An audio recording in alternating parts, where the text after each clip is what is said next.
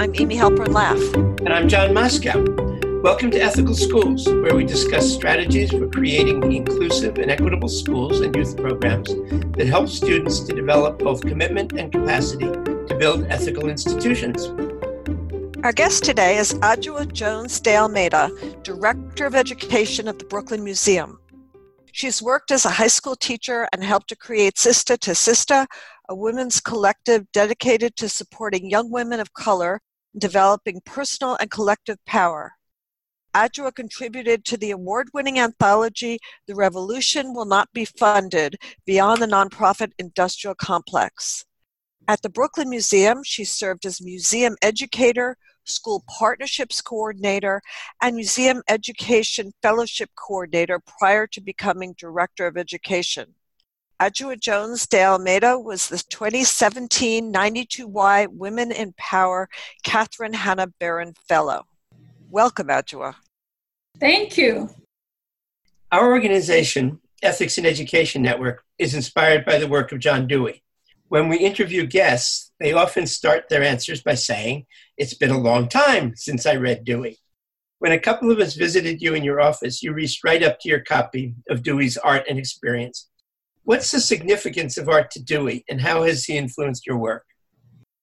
Um, I find a lot of connections between Dewey and some of my other heroes and sheroes, um, especially around their reflections around this intersection between art and social justice. One of my favorite books by Dewey is, as you mentioned, Art as Experience. And I'm particularly drawn to the word as in that title. And so I think that it, blows my mind that he wrote this one he did. I think that it's uh, thinking about art as a process or as a verb is something that I'm continuously reflecting on. And um, it's it's really what inspires a lot of my work and the work of my team and colleagues um, here in the education division at the Brooklyn Museum. So one of the things that I find really striking about his reflections is the way the way in which he challenges us to think beyond this idea of art as an object as something that you put on a wall or something that you look at in front of you on, on a pedestal and instead he pushes us to reflect on how art is really an experience so anything can be art, right? You can have a, I can grab this calculator in front of me and put it on a wall on a or on a pedestal and decide that it is art. And what makes what makes it art is not anything intrinsic to the object. What makes it art is the attention and the reflection and the interaction that I choose to have with this object. And that's why he refers to art as a verb. Um, I think for for me and, and I think for a lot of educators that live and work at this intersection between education, art, and social justice or community organizing, when you think about art as an experience or as pedagogy, then all of a sudden you can start to think about all the ways in which we can utilize the artistic process to actually transform our society or some of the oppressive structures that we're constantly hitting our heads against in the social structures that we live in so really thinking about how how that happens and how you train people to create experiences that feel artistic and what the key elements of that experience are are some of the things that that I am really fascinated by and that I think a lot about in my work. Actually, in a blog you wrote for our website, you mentioned that Paulo Freire, who wrote Pedagogy of the Oppressed, has also influenced you. Can you tell us about that? Yeah. Um, so, as as many as as you may know, Paulo Freire was um, a popular educator in Brazil uh, who worked during much of the period of the military regime in Brazil and who was really interested in rethinking how you do adult education. So he worked a lot with um, teaching people how to read and write. And part of what he, and, and I have to say that he drew on a lot of work that many folks had been doing and continue to do at the grassroots levels in communities that have been pushed to the margins of, of the formal public school uh, structures in Brazil. But he was, I think his genius was being able to articulate it in a way that was really heard uh, across a spectrum of classes and, and stakeholders, and to really link the ideas that were coming from popular educators throughout Brazil working deliberately against the military regime with many other sectors of societies and with many other disciplines. And he was, you know, beyond being an academic, uh, he also came out of the liberation theology movement, which was the radical wing of the Catholic Church, and was also making connection to the arts. And, you know, uh, Augusto Boal, who, who passed away some years ago and was a radical theater person, developed a whole system of, of what, what he called theater of the oppressed based on some of the ideas of Paulo Freire. So I say that to say he drew from a lot of influences, and I think his genius was the way in which he's been able to then in return connect and energize so many other people's thinking around how social transformation happens. And one of the things that he talked a lot about is shifting the perspective of education where I deposit knowledge in you, then I take a, I give you a test at the end of the year and extract, you know, the information that I inserted in you, which we, he calls a kind of a banking model of education, to recognizing the the transformative potential of a true educational process which which transforms as it happens uh, and where you can't always even predict where it's going to end up. And part of what he said is that you know teaching for example people how to read is really just a perfunctory kind of walking through the motions unless you are infusing that process with the lived experience of the person. So for many years when when folks were learning how to read and write you'd have these imported didactic books of you know mary and jane walked up the hill to catch a pail of water things that had nothing to do with the experience that was being lived by that adult. And what he started to experiment with and, and connect with was actually having people learn the mechanics of reading and writing through a real reflection of their lived identities and their lived experiences in favelas, you know, trying to get water for their houses because there's no plumbing, you know, and how much more meaningful uh, the learning and acquisition of language and writing and all these skills how meaningful and quickly and, and valuable that was when it's actually embedded in your lived experience. And I'll say that there's also been a lot of uh, critiques to some of the ways that he employed language, which I know that Paulo Freire would love the fact that people are still critically reflecting on even what he shared and what he wrote. And um, one of those critiques is, is the way in which in his books he talks a lot about the pedagogy of the oppressed, you know, and there's this way in which the oppressed is this monolith of like the oppressed people at the bottoms of the structuralist society of the capitalist societies and you know. And while it's it's useful to understand who is at the bottom of structural systems of oppression there's a way in which if you're not careful you can reproduce a very simplistic reading or assessment of, of who they are and and what is exactly your relationship to the oppressed?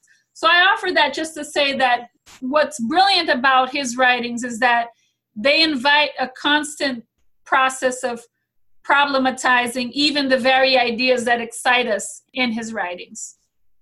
So as i'm listening to what you're saying the key things that come through are ideas of interactivity that in fact, when you say, you know, when you're talking about Dewey, that art is not a thing, but as you said, it's it's a verb because it's how, if I'm understanding right, it's how the observer or participant, whatever, interacts with whatever the piece of art may be to create an experience which is jointly created by the artifact and by the person um, who's, who's observing it or in music listening to it and, and so forth.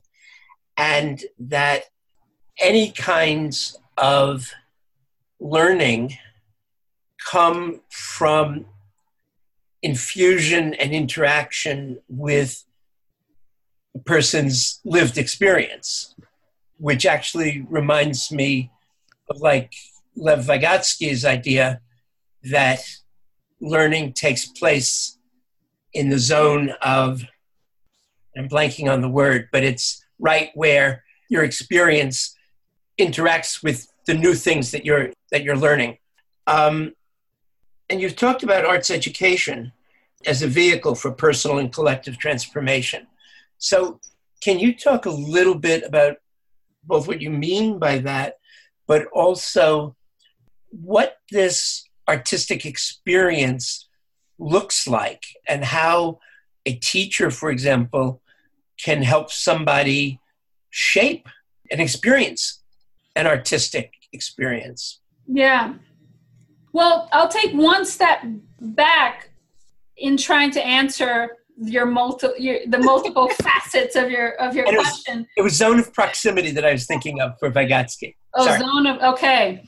Um, the other really that Dewey says is that he says that you know art can't be shouldn't be can't really be relegated to the realm of museums and galleries even though it often is and he talks about how that kind of compartmentalization of arts is really linked to to capitalism to nationalism to colonialism to imperialism. Like those are the forces that have relegated uh, this idea of the arts as something that is contained within museums or galleries or walls. And i think he has this critique really early on when not a lot of other folks when there's still these ideas of like museums as temples of you know of high art and and and that this high art is here to be imparted to the masses to impart culture to the masses. And at a very early period he's already problematizing that and saying that's total bs in fact art is everywhere. You know when you go to the movies when you listen to a song when you have a really great conversation with a friend you know we we impose these artificial parameters to make for whatever agenda because of whatever agenda we may be representing.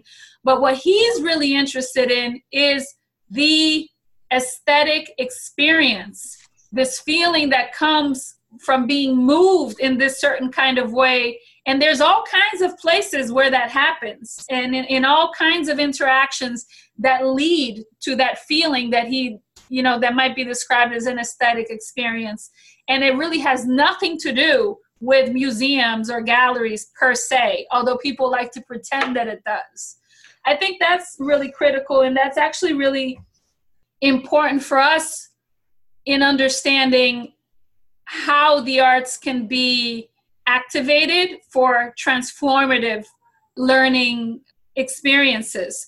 So so to your question about you know kind of what that looks like concretely you know generally you think about interaction with the arts both with people making art right? Like the art making experience. And that's a, a fascinating universe right? The ways that that pushes you to think about control uh, letting go of control, trying to impose your will in a particular process, the way that that pushes people to think about mistakes and perceptions of mistakes and, and perceptions of coincidences and, and opportunities and, and creativity and, and inspiration, right? All of these things emerge through the art making process.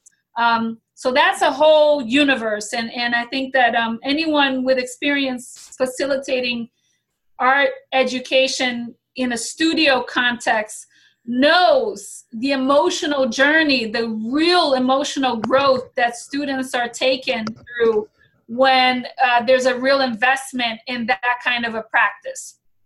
And then what there's another kind of way that people think about art education, which is reflecting, looking, talking, listening about art, right? So there's a painting, there's a sculpture, there's a film. And for a long time, the idea has been that you have someone who owns the knowledge, right? The valid knowledge about that object, and that knowledge is imparted in audiences. So, really, a banking model, similar to what Freire talks about as a banking model and I think that where where museum education or, or a more popular education perspective of how uh, of how that can work um, is that instead we can see that as an artistic process in and of itself. So you may not be making a painting or a sculpture in a studio, but you may be facilitating an experience in a gallery and part of what that's about, that's also tapping into creativity. And it's tapping into uh, the ability to do collective thinking and collective meaning making through deep listening, through slowing down and deeply looking or sensing or hearing, depending on what your, your physical uh, senses allow you to, to do, and to actually hear and build and disagree and agree and kind of dig collectively to to an interaction with this object. It also gives you a rush. It's also a, a, a, deeply creative kind of a process and it also pushes boundaries on our, our learning in some very interesting ways. Uh, similar and different from the studio kind of art making process. Hmm. Adjoa, isn't it, in a sense, at least traditionally, a privilege to be able to experience art in that way? I mean, you there has to be some some freedom, some obviously exposure. Um, the experiences you're talking about seem really important for everyone, but isn't it in reality relegated to mostly to people of privilege? When you say art in that way, what way do you mean? Uh, art as an experience, being able to walk through the world and appreciate the aesthetics and the emotional resonance of objects. Well, I I would have to say I mean, I would say no if you're thinking about it from a popular culture perspective. Like for myself as someone you know from uh, african diasporic background with roots in both brazil and and down south my first aesthetic artistic experiences were everyday experiences connected to music to dance to spirituality um, that was my everyday. No one was necessarily using the word aesthetic experience, right. but um, you know, I I think that actually most folks who have been resisting and demanding and claiming their their humanity through resist you know through kind of um, different modes of resistance have utilized culture and the arts embedded in that as as really meaningful strategies. Um, i think the the thing that happens is that there parallel to that there's this whole way in which the the this idea of the arts has been divided into this kind of high arts realm and popular arts realm right? And and for a long time only a certain kind of art uh, was seen as being worthy of occupying uh, these kind of you know towered spaces uh, while other art wasn't even always necessarily claimed as art or it's popular art or it's craft or it's something else.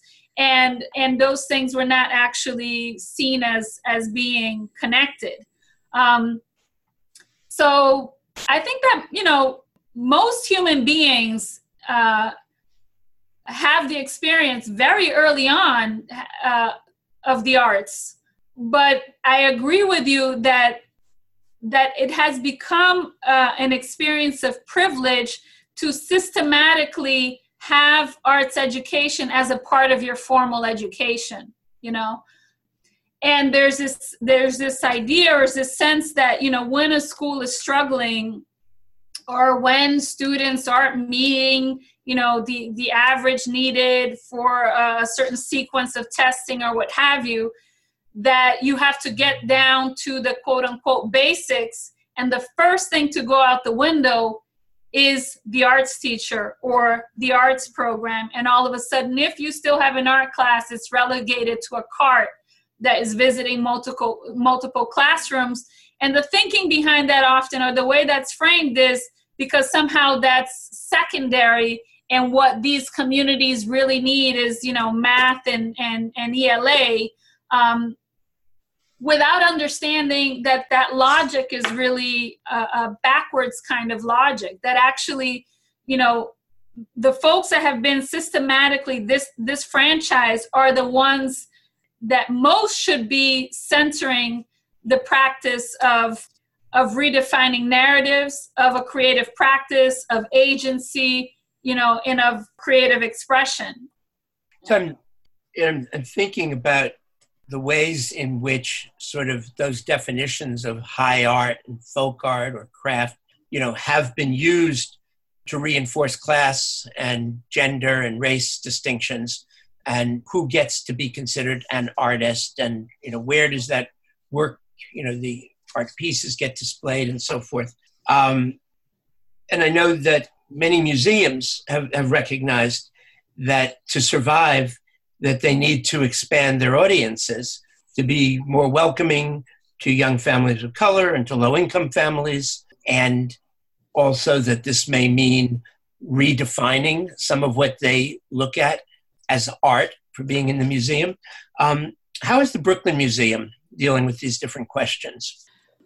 Yeah, I think that the Brooklyn Museum for for a long time has been interested in redefining concepts of high art. Actually, it goes back.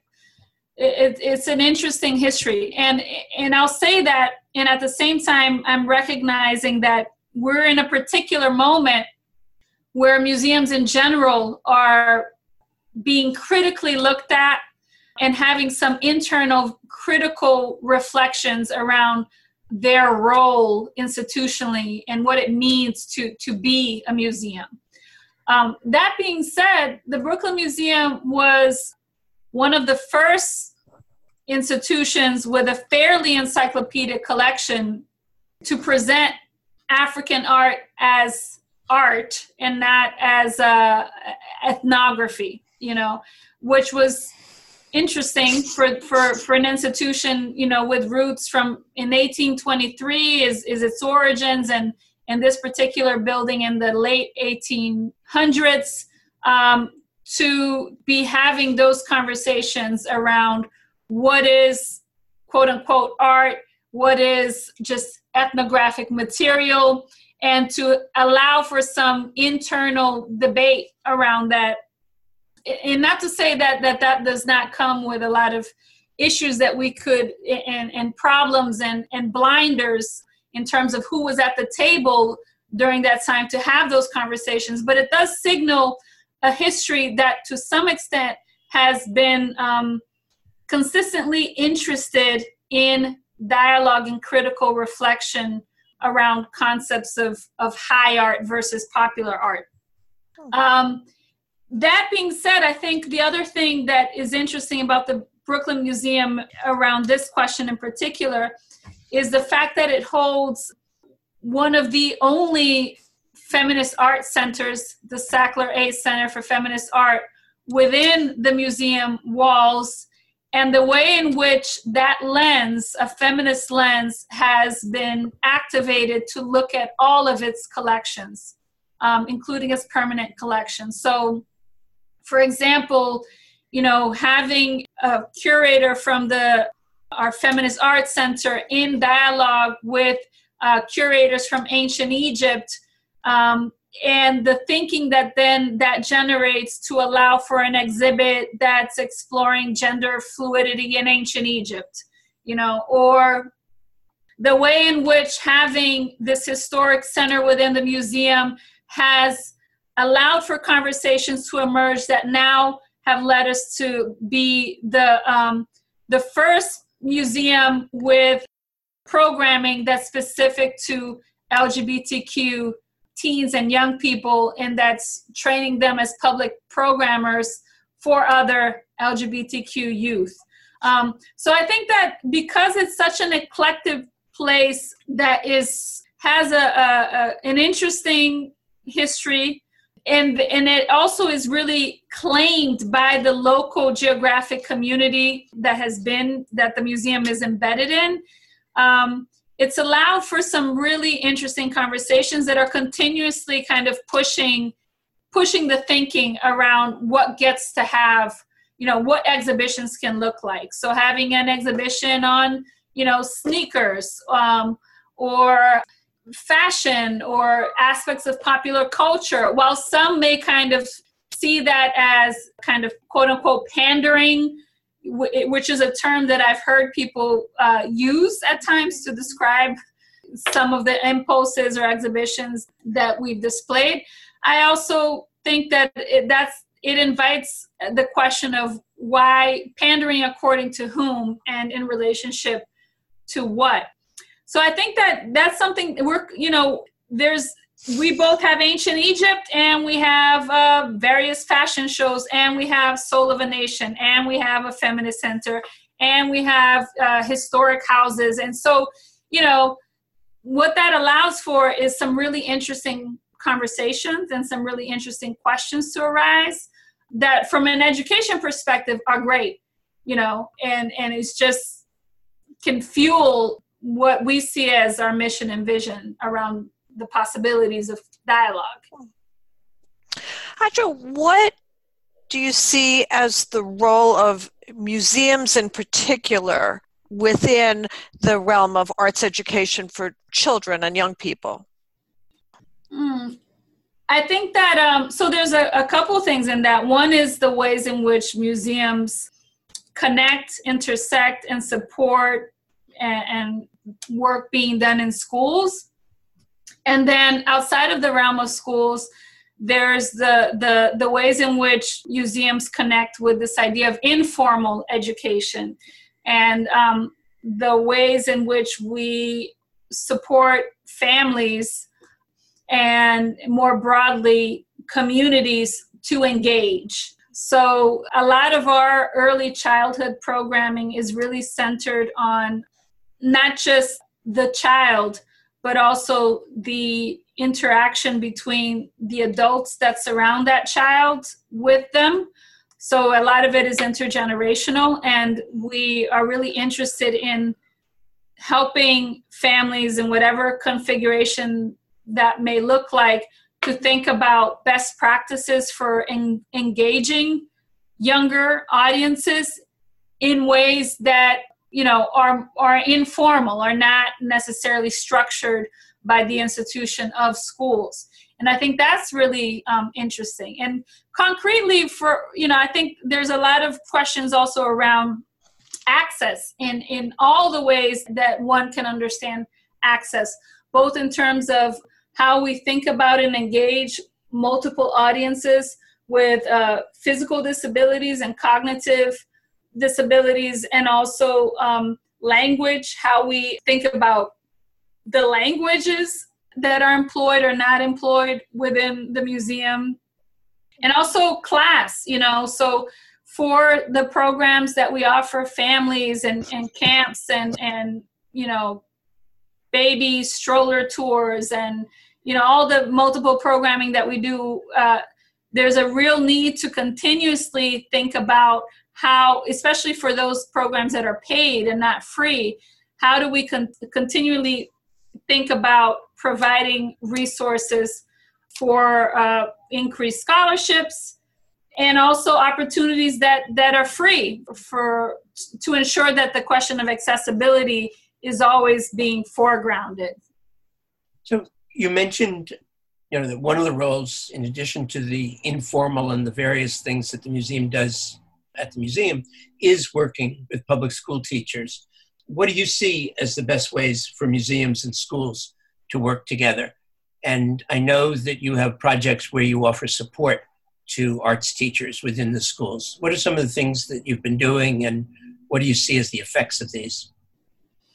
Yeah i think that you know one of the one of the most important things that I think museums or that we strive to do in our work with teachers. One is to make sure that we are creating a space where teachers can be recharged and refueled in in their passion for the work. You know i think that um as a former school teacher myself there's a way that you can get so beaten down in in the grind of of the day to day million and one you know uh, responsibilities and and pressures and demand and demands that are put on on teachers that there's always there's this risk that uh that you can face of around um, feeling like you're walking through the motions and and not having time and space to circle back to to the vision that I believe bring is why most you know true dedicated teachers come into their practice wanting to to see manifest. And so i think that um for example the the, the program that we have for our teachers art exchange really came from listening to teachers and what teachers art teachers in particular was saying that they needed um, there's almost there's very few opportunities out there for art teachers to reflect on their practice and to reconnect with themselves as artists.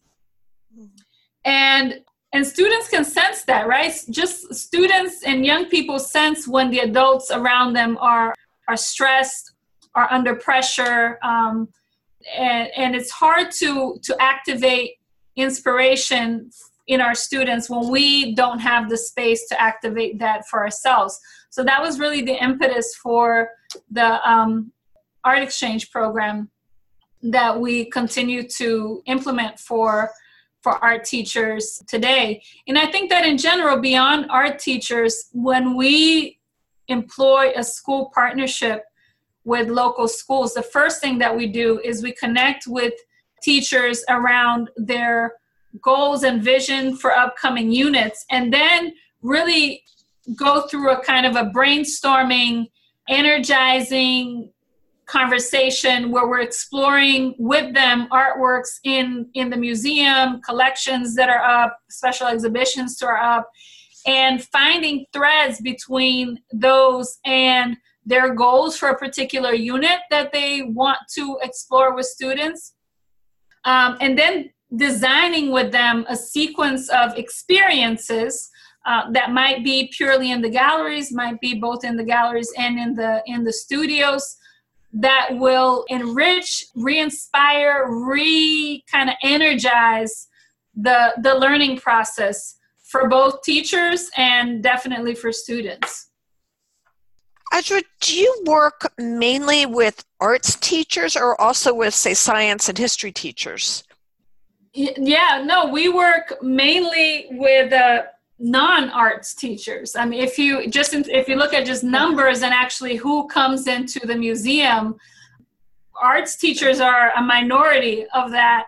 And definitely in terms of what we call guided gallery groups and, and self-guided groups the one-shot kind of school groups that come through the museum which is a, a significant number of the of the audiences that we serve those are ELA teachers, lots of social studies teachers. I would say probably they dominate the, if we look at just numerically, who are most teachers coming to our galleries are mainly social studies teachers, but also math and science. We talk a lot in the work that we do with teachers, both the professional development work that we do with teachers, our school partnerships, we're continuously reminding folks of the possibilities that arts integration brings for activating learning across subject matters, you know.